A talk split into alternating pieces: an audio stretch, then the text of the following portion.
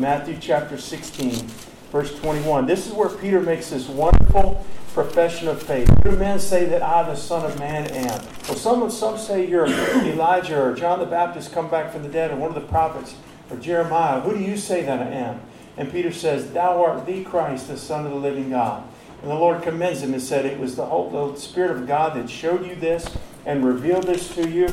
He goes from a mountaintop, Peter does, to a valley within about a few seconds. Okay? Because it says after that, from that time forth, verse 21, Matthew 16, 21, from that time forth began Jesus to show unto his disciples how that he must go to Jerusalem and suffer many things of the elders and the chief priests and scribes and be killed and be raised again the third day. It's not a mystery. Jesus told them what was going to happen to them. He told his disciples, and this was one of about at least three occasions where the Lord spoke very clearly about his crucifixion in Jerusalem. Then Peter took him and began to rebuke him. Just picture that scene. Picture Peter, the apostle, the fisherman, taking the Lord Jesus and rebuking him and saying, Be it far from thee, Lord, this shall not be unto thee. But he turned and said unto him, So the Lord turns unto Peter and speaks unto him directly. And he says, Get thee behind me, Satan. Thou art an offense unto me, for thou savorest not the things that be of God, but those that be of men. And he rebuked him for this. Because at that very moment, this wasn't a picture of Peter's whole life. He's a sinner. Amen? He needed a Savior, and he did trust in Christ as his Savior. Peter's in heaven. We're going to see him there, okay? But at this moment, even though he walked with God, knew God, just professed him as the Son of God and the Savior that should come into the world, he missed it on that point. We have to be careful.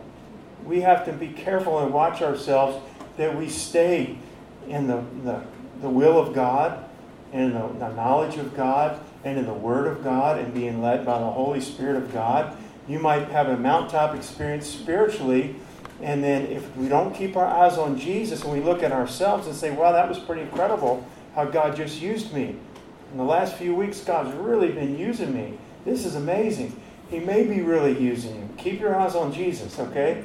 Because it didn't take him long to miss the Lord. And the Lord rebuked him. But he specifically says, You don't savor the things that be of God. You don't savor them. You're not desiring or craving or longing for the things that be of God. And that statement, that you're desiring the things that be of men. What men wanted was, in the Jews, if they had even confessed Jesus as being Lord, which most did not, but those that even did, they wanted to take and make him king right there, Be king of our people. Throw off the oppression of the Romans and let us establish our nation again. It was an earthly thing that they were interested in. We want our positions of power and prominence. We want our nation back and so forth. And at this time, Jesus came to seek and save the lost. And he says, You're not savoring the things that be of God. I've got to go to the cross, Peter. I came to save. I came to die. I came to be that Lamb of God that Isaiah talks about in Isaiah 53, who was taken from judgment and, and, uh, and so forth. And the Bible says, and we're taught in the Word of God, this is what this message is about today. As God's people, we are to love what He loves and hate what He hates. We saw it with Jehoshaphat. We see it with the Lord rebuking Peter. It may not be what was most comfortable to us or makes the most sense to us all the time. I might have been worse than Peter. I can't say that I've done any better than Peter, okay, in that circumstance. I'm always saying God is teaching us in His Word that we're to identify ourselves with Christ. And identifying ourselves with Christ as born again believers, we are to love what He loves and hate what He hates. We don't like to talk about that hate part a lot, but there are things that God hates, and we're going to talk about that more as we go. Now, we cannot change our own hearts, but the Lord can. I'm talking about heart's desires, okay? Our longings and so forth. And there's a wonderful scripture, we all know it, where the Lord says, Delight thyself also in the Lord, and he will give thee the desires of thine heart. We've talked about that scripture a lot. To me, that's twofold, that's answered in two ways. In the sense that if we delight ourselves in the Lord, first of all, that's what we're to do. It's like Matthew 6 seek first the kingdom of God. That's my responsibility. Delight yourself in the Lord. As I delight myself in the Lord and make him my delight.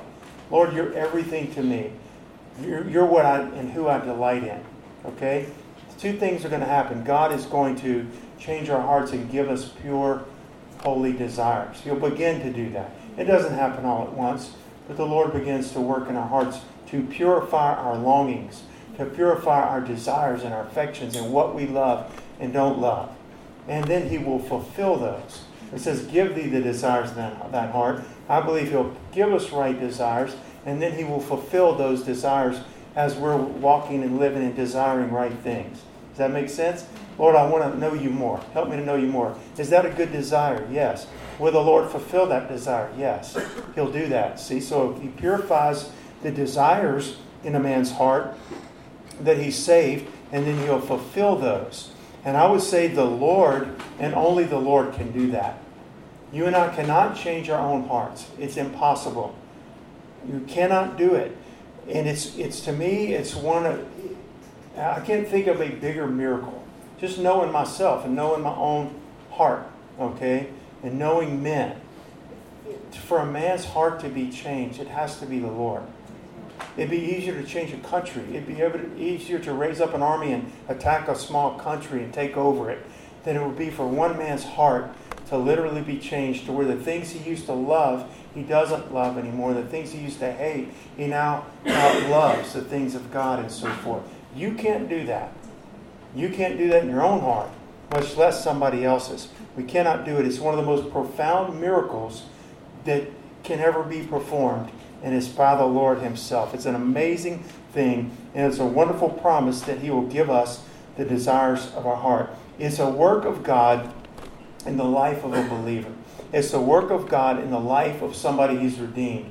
I remember when, when I was doing that series on the baptism of the Holy Spirit, and I talked about Willie Burton, the missionary in the early 1800s, all the way up through about 19, I can't remember, seven, early 70s.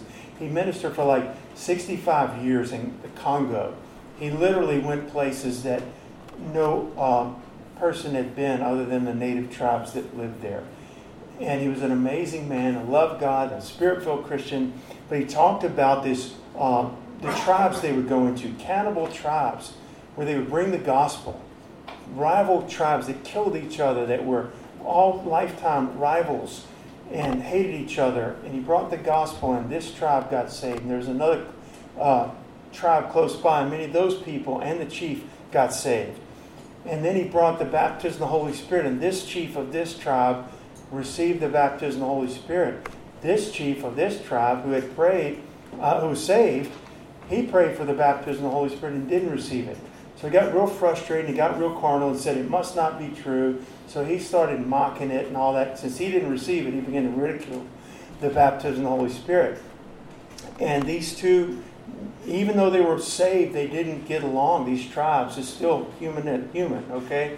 They didn't get along and they didn't intermingle with each other and so forth. They hated each other, and it wasn't of God. But God had a plan, and this tribe who had received the this chief who had received the baptism of the Holy Spirit by night, when secretly he had been praying, and God showed him, "I want you to go talk to this chief, just you and him." And he went and talked to him, and he began to pray for him and apologized for you know just the, the division and so forth. And as he did that, this chief received the baptism of the Holy Spirit. And they started having a Holy Ghost prayer meeting, the two of them, so loud that people came out of their huts to see what was going on in the middle of the night. And a big revival broke out. And, and the point was that the heart was changed. Now they, they loved each other. The Lord did that. And only God can do that. It's a miracle of the Lord. I want to read this quote. It's in the Foundations book, but I just want to read it. Where R.A. Torrey um, he said, once, this is a wonderful man of God, a Moody's contemporary, once I loved worldly ways and hated the things of Christianity. That's what he did. He's being honest. This is BC days, before Christ. Once I loved worldly ways and hated the things of Christianity. But today I hate the dance and the card table and the theater and the horse race. And I love the gathering together of God's people and the services of God's house on the Lord's day. He's talking about loving and hating. He did not talk about just I started going to church and quit going to the horse races and gambling. Anybody can do that. A certain amount of discipline, we can change a lot of things. But he's not talking about I stopped going to the gambling tables and started going to church. That was a byproduct of a change of his heart when he came to know Christ. The Lord can change the heart. He changes our affections. He changes what we love and he changes what we hate. And only the Lord can do that. When the life when the Lord comes into the life of a believer, he can do that. A man can change a lot of things. Okay? Uh, when we come to Christ, it's not just an outward change. This is not just behavior modification. I've ministered in the prisons a lot. So, so have you as well for many years. And the big thing for the prisons is rehabilitation. I'm not being critical of it, but what they really need is Jesus. Just like the whole lost world needs to rehabilitate somebody to where their heart's changed, where they don't want to commit rape again, to where they don't want to commit armed robbery again, or wire fraud or whatever. They don't want to do it again. The world, the best they can do is like re educate, brainwash, like communism. You know, they can change people and modify things about them, change an outward appearance, but the Lord makes a man new. And He makes that heart new. And in making the heart new, He changes the affections. And again, it doesn't always happen instantly. The new birth happens in a moment, okay? But there sometimes it takes time for prejudices to be worked out and rooted out. Um, and the Lord will do that. I promise you, He'll do it. If we'll keep our eyes upon Jesus, He can, he can take whatever needs to be fixed in our hearts and He begins to work patiently in our lives. I'm glad the Lord's patient. Amen? I'm glad the Lord's patient. And He works patiently and powerfully in us to cause us to love Him more, to love what's good, to love what's right, to love what's of God. And also, He causes us to hate and turn away from and, and uh, uh, be disgusted with, really, the things that are not of God, the things that are sinful. As we walk with Him and abide with Him and continue in His Word, that's an increasing work that He does. Okay? We've talked about salvation and sanctification. Salvation is in a moment. We pass from death to life when we confess the Lord Jesus and believe in our heart that He is the Savior and we repent and give our lives to Him. We're born again. In a moment. Okay? But the sanctific- sanctification takes a while. And the changing of our heart takes a while. Jesus said, Take my yoke and learn of me. It takes a while to develop our relationship, and God works in us both the will and do of His good pleasure. But for, for, for me to now love, or like, like Torrey, to love what I used to hate and hate what I used to love before I came to know Jesus, that's a miracle of God. And both of those are miracles of God. The loving part and the hating part, believe it or not, are both a work of God. And they're also both clear evidence that we belong to Jesus. Not just that we joined a church. You can have the most rotten, you know, person in the world just join a church, be an usher in the church, be a deacon in the church, be a Sunday school teacher in the church, and not be born again. Okay? But but it's an evidence, a changed heart and changed affections. To me, is one of the greatest evidences that I've really been born of the Spirit of God. More than the talk and and you know uh, the, all about my church and the mission trips I go on and all that. The change of my heart and the desires and my affections and that being worked out in real life. That is a great proof, a great evidence that we belong to the Lord. A man can change a lot of things. As I said, I could change my outward appearance. A person could change their uh, the way they behave. You can change your behavior. You used to be really shy, and you say, "I'm gonna, I'm gonna be the life of the party tonight." You know, I'm just gonna go and, and I'm gonna try to be outgoing, and and it could be forced, but somebody could do it, right? I mean, you can do things like this. You can uh, change your politics and just say, "I'm gonna decide to do this," and change totally uh, politics. People can change a lot of things or suppress certain emotions to where they behave differently. But that's not a change of heart. Only the Lord can change the affection and desires of a man's heart and make that heart right. I'm not just talking about even changing, I'm talking about changing it and making it holy. You know, Lord, I want to be like Jesus. Where? In my heart. I want to be more holy in my heart and so forth. That's what the Lord touches, and that's what He changes. I just want to read this scripture. You don't have to turn there. You've heard it before from Jeremiah 13. Can the Ethiopian change his skin or the leopard his spots? And it's a rhetorical question because neither can change them, right? He says the Lord's making a point here through the prophet to the people of Israel. He goes, All right, then, then may you also do good that are accustomed to do evil. You know what he's saying? Because that's the second half of that verse.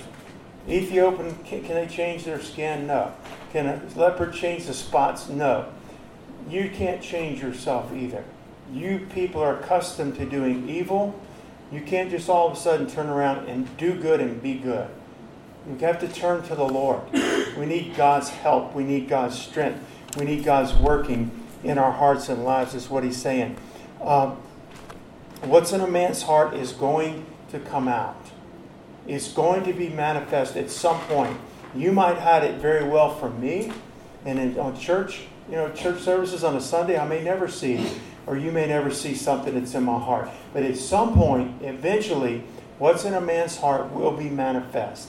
The Bible says that, and and uh, I'll just read these scriptures from from uh, Matthew 7, 17 and 18. Even so, every good tree brings forth good fruit, but a corrupt tree brings forth evil fruit. A good tree cannot bring forth evil fruit, neither can a corrupt tree bring forth good fruit. Another scripture.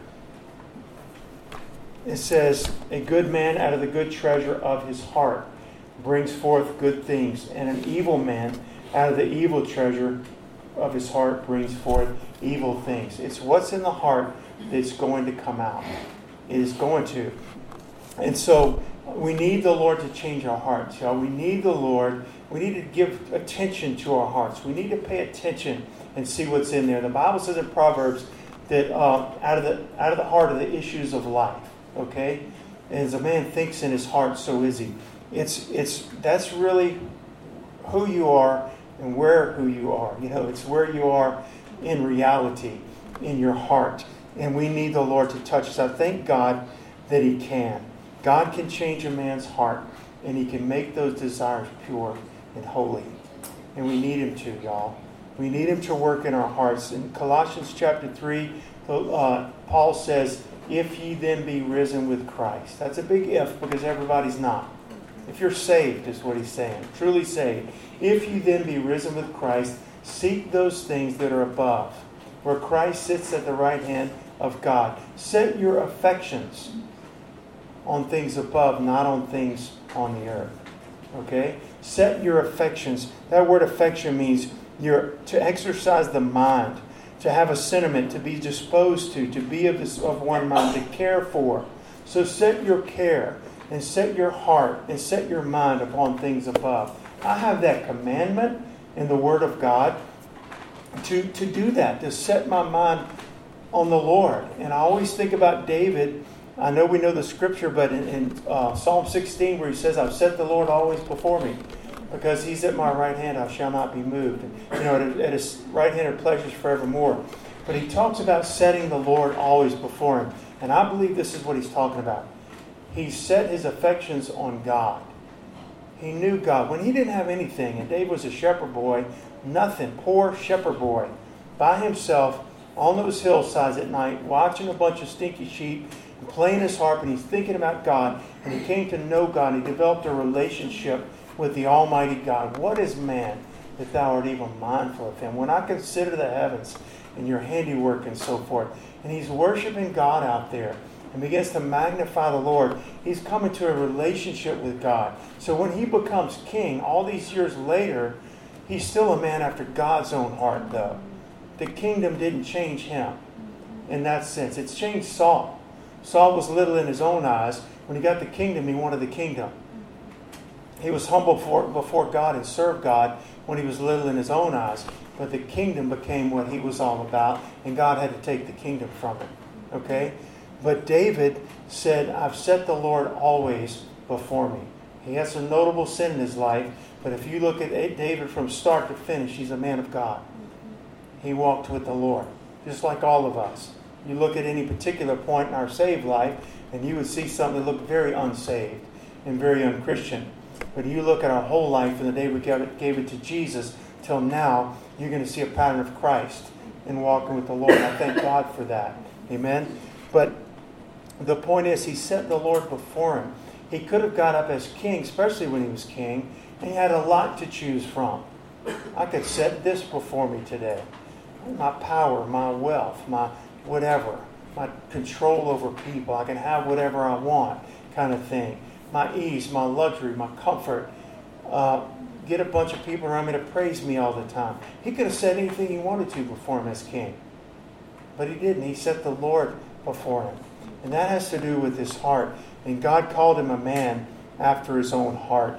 Now, when the Lord uh, begins to work in the life of his, his people and to change our hearts, we're not just sitting on the sideline and say, well, God's got to do it. Like anything of God, y'all, he does have to do it. But he requires things of us. He requires things of us. Honestly, if God if I'm saying, Lord, my prayer life is anemic, it's pitiful, you've convicted me about it, you've shown me, I'm not praying the way I should. I realize it, I acknowledge it. God, forgive me, help me. That's what we should do, right? Help me, God, to pray. I need help. I'm always falling back into my carnal pattern. And I'm having a hard time developing a prayer life. Help me, God. Let me ask this Will He help you? Yes. Will He, will he also require something of you? Yes.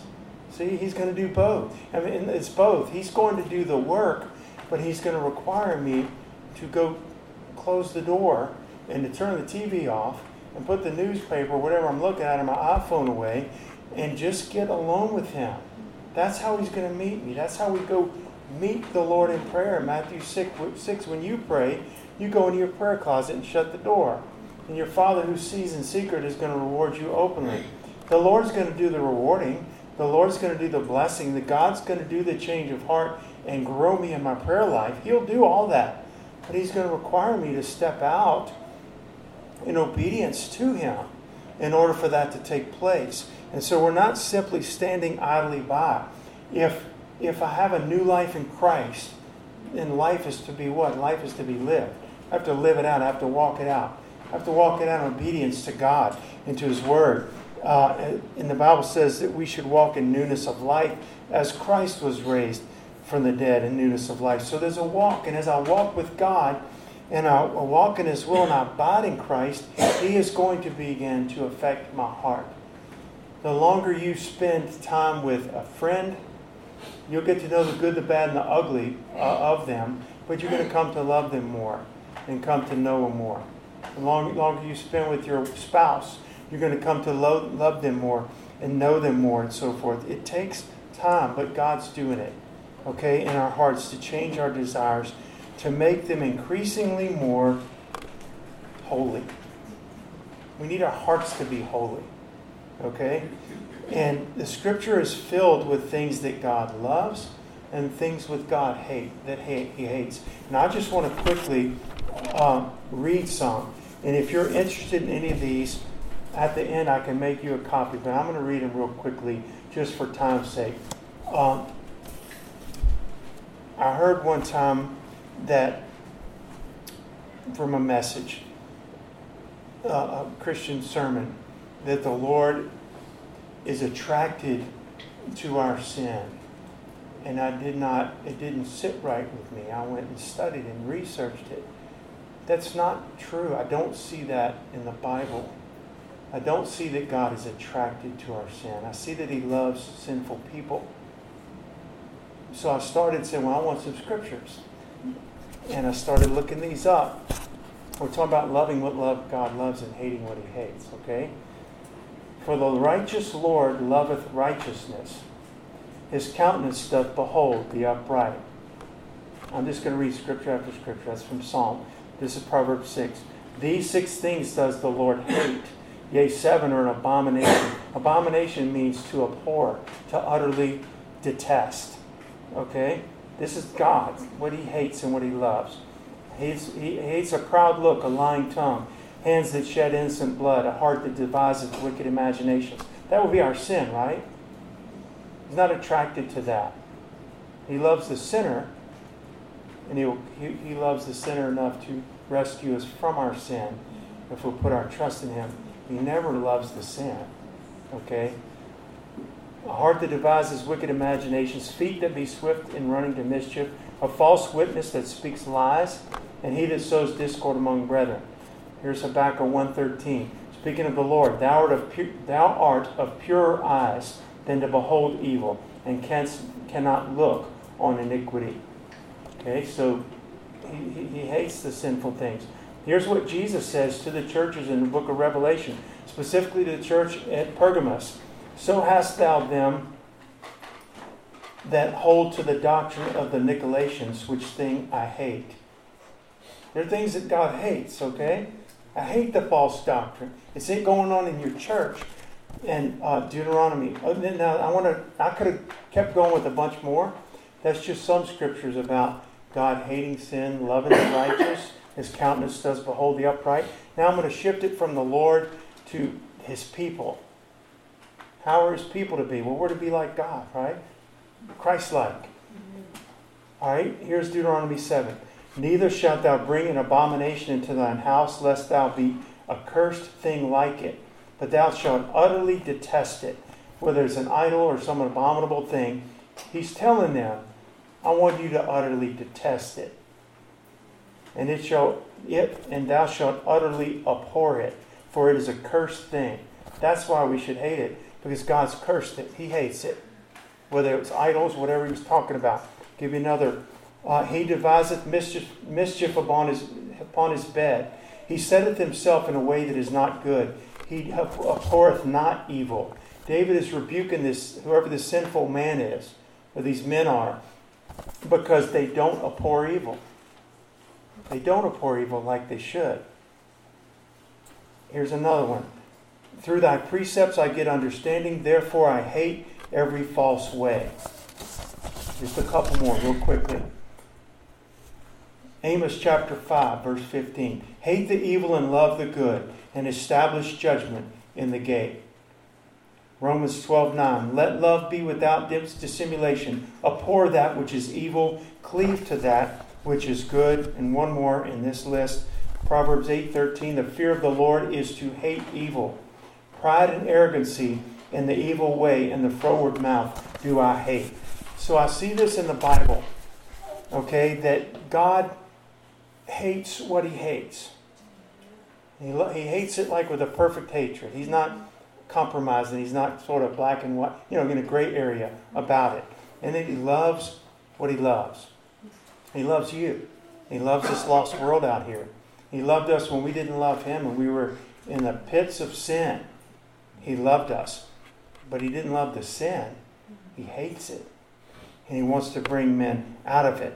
And so I want for myself, and I want for you, and more importantly, God wants for us as His people to identify with Him in that way. And the only way I can love what He loves and hate what He hates is for God to work that in my life as I walk with Him. You first have to be born again. This isn't something you try to do, this is something God works in our lives. But I want to say this what a joy to not only do what's right, but to love what's right. That's a real freedom.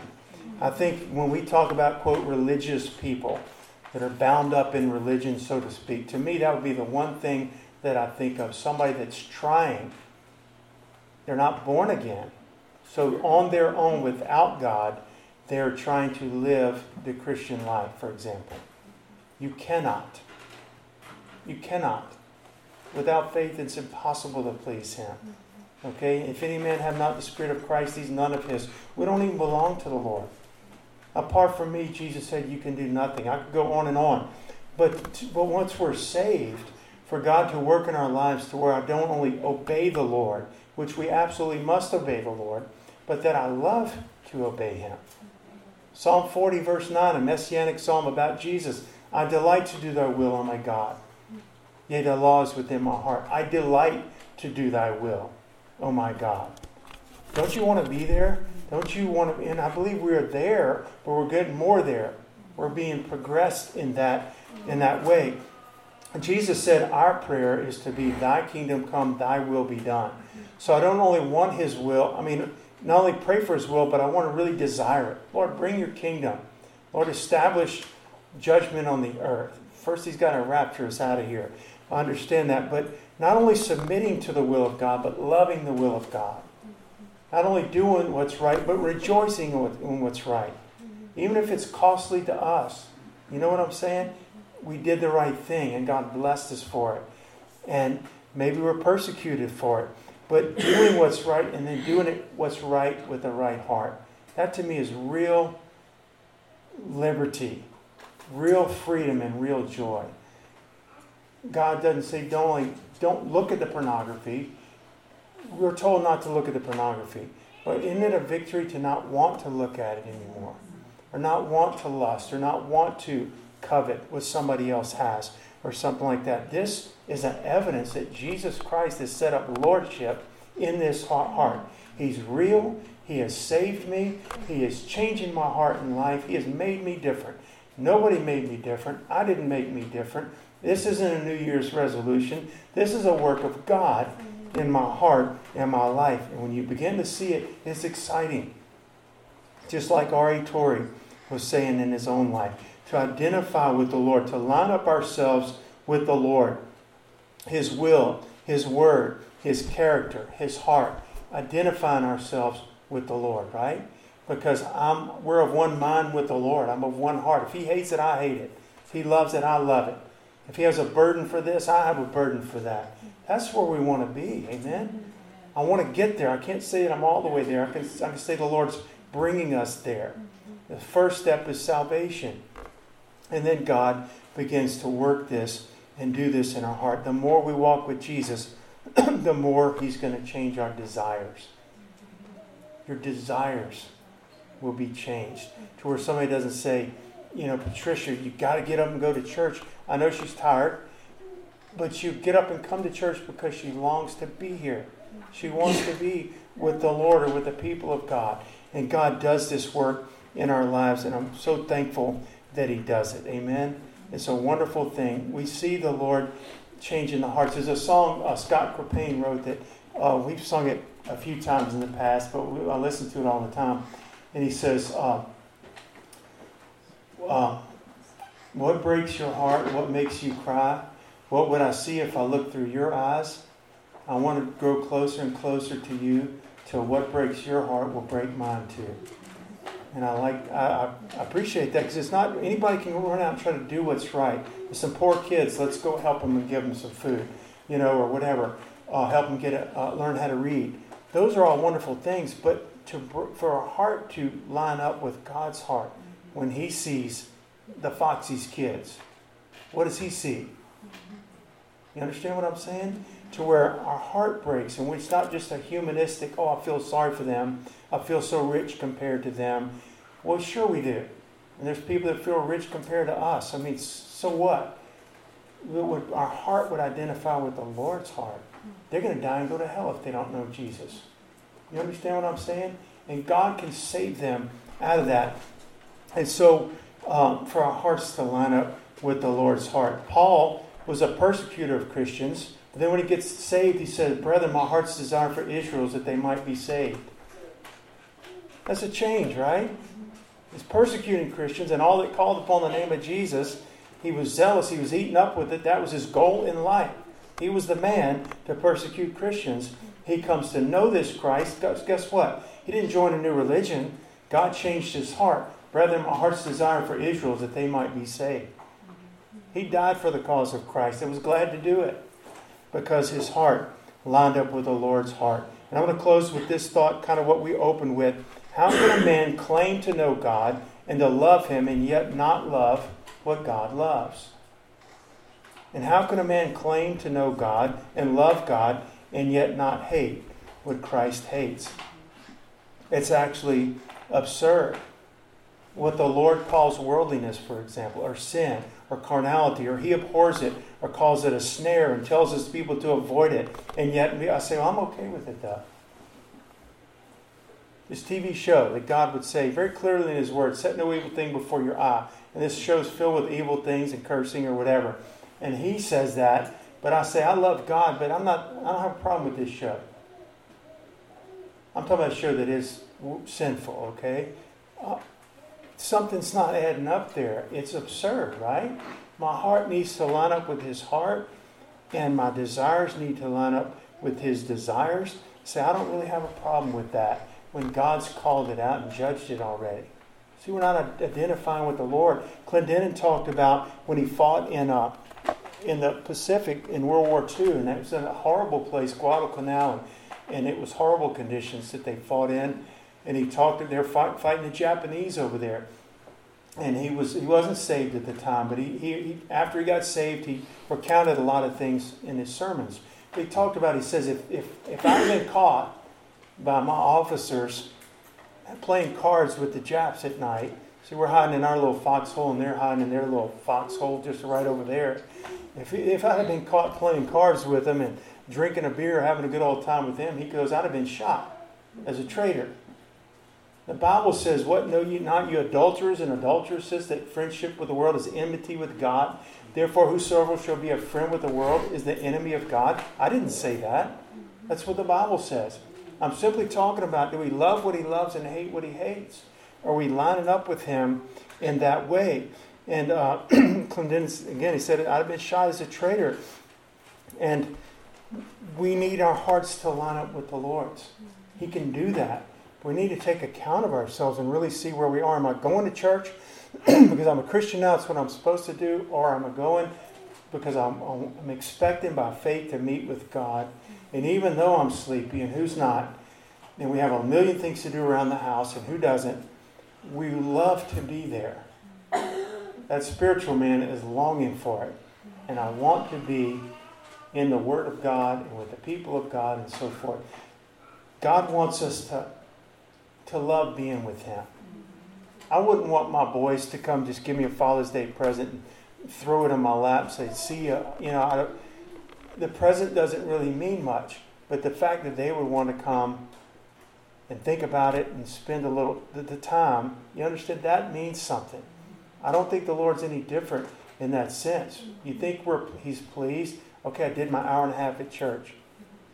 That ought to suffice, right, God? Or would He rather our hearts just be with Him all the time, just loving us? He's died for us. Jesus died for us. He cares for us. He loves us. And so I'm going to close with what I opened with about should you love the ungodly, even a godly man. Jehoshaphat was. I believe Jehoshaphat's going to be in heaven, all right, when we get there. But should you love the ungodly and help those that hate the Lord? We need, we need our hearts to be changed to where we love what He loves and hate what He hates. And I'm going to close with this scripture. So, William, you can, whoever's doing the altar, William, you can come on up if you would. It says in, in Psalm 45 7, this is speaking about Jesus. Thou lovest righteousness and hatest wickedness. You love righteousness and you hate wickedness. Equally, on equal footing, okay?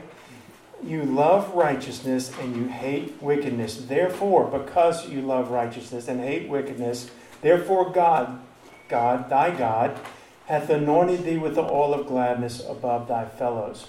In other words, the Lord uh, magnified his son Jesus and exalted him and gave him a name that's above every name. And that's speaking about the Lord. And we are to be Christ like in our character, Christ like in our nature, Christ like in our hate, in our, our uh, minds and affections. If the heart is right, y'all, the other will flow out of it. I'm all for preaching against sin, and there's times we need to preach against sin and so forth. But honestly, and, and I will preach against sin, okay? But honestly, when the heart is lined up where it should be with the Lord, then the behavioral things will just kind of fall in line. Nobody has to tell me to be kind to my wife. I'm kind to her because I love her. At times I'm not, it's sin. I got in my flesh. I ask God to forgive me. I ask her to forgive me. But nobody has to coach me in that and remind me every morning, like I, I wake up and look in the mirror to brush my teeth. Be kind to D. Don't forget that today. You know what I'm saying? Because our heart is fixed upon the Lord. And over time, He's, he's changing our desires to where we're identified with him. We're just they were called Christians in Antioch, right? Little Christ. It's literally what that mean that word means. They were little Christ because they were like Jesus. It came from their hearts. And so let's stand, begin to worship the Lord.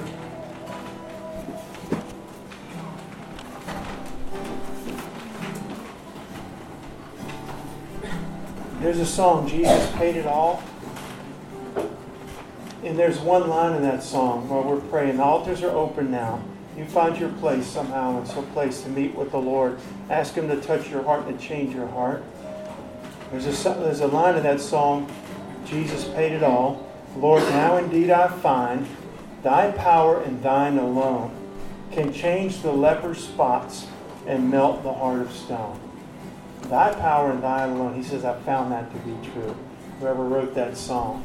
It can change the leper spots and can melt the heart of stone. And we need him to do some heart melting in our in our lives, to melt our hearts. There's things that you're settling for that you're okay with that God's not okay with. And there's things that God is deeply in love with and, and loves that we're not. or deeply burdened with in this world that we're not. And we need our hearts to be lined up with his hearts. He can do that. He's not just telling you do what's right, although we do what's right. He's telling us in our hearts, let me change your heart to make it what's right. And, and that we'll love what he loves and hate what he hates. So, Father, we just come before you this morning in the mighty name of Jesus, our Lord and Savior. You saved us. You have given us a new heart, God. But there are things in there that are still not right. There are things in our heart that are still not godly. There are things in our heart that are still not lined up perfectly with yours. We thank you for all you have done in our hearts because you brought us a long way. But Lord, would you bring us evermore and let today be one of those days where, where there's a profound change in our hearts in every person in this house. Through you change our hearts, God. I don't want to just witness to people. I want to want to witness to people. I don't want to just want people to be saved. I want my heart to be broken that they're not saved. And to love them and to bring this gospel to them. I don't want to just stop watching a bad TV show. I want to hate it like you hate it. To where I want nothing to do with it, God. And I pray, Lord, that for each of us, God, that you would work that in our lives. Lord, we confess our sin to you. We confess our need for you. That, Lord, we've tried and maybe failed in some of these areas. Lord, we confess that to you this morning. And we confess our great dependency upon the working of the Spirit of Almighty God within our hearts and lives. Only you can change our hearts. Thou and thou alone can change the leper spots and melt the heart of stone. God, would you do that in our hearts and lives? Even today, would you do it in my heart and in my life? God, I want to be identified with my Savior. I want to bear your reproach outside the camp like your word talks about, to where I'm lined up with Jesus. Not in name only, but in my heart of hearts, I'm lined up with Jesus all the way, God. Would you help us, Lord? In your name we pray, Lord. You just call upon the Lord. Meet with him. Jesus. Let him touch your heart. Jesus.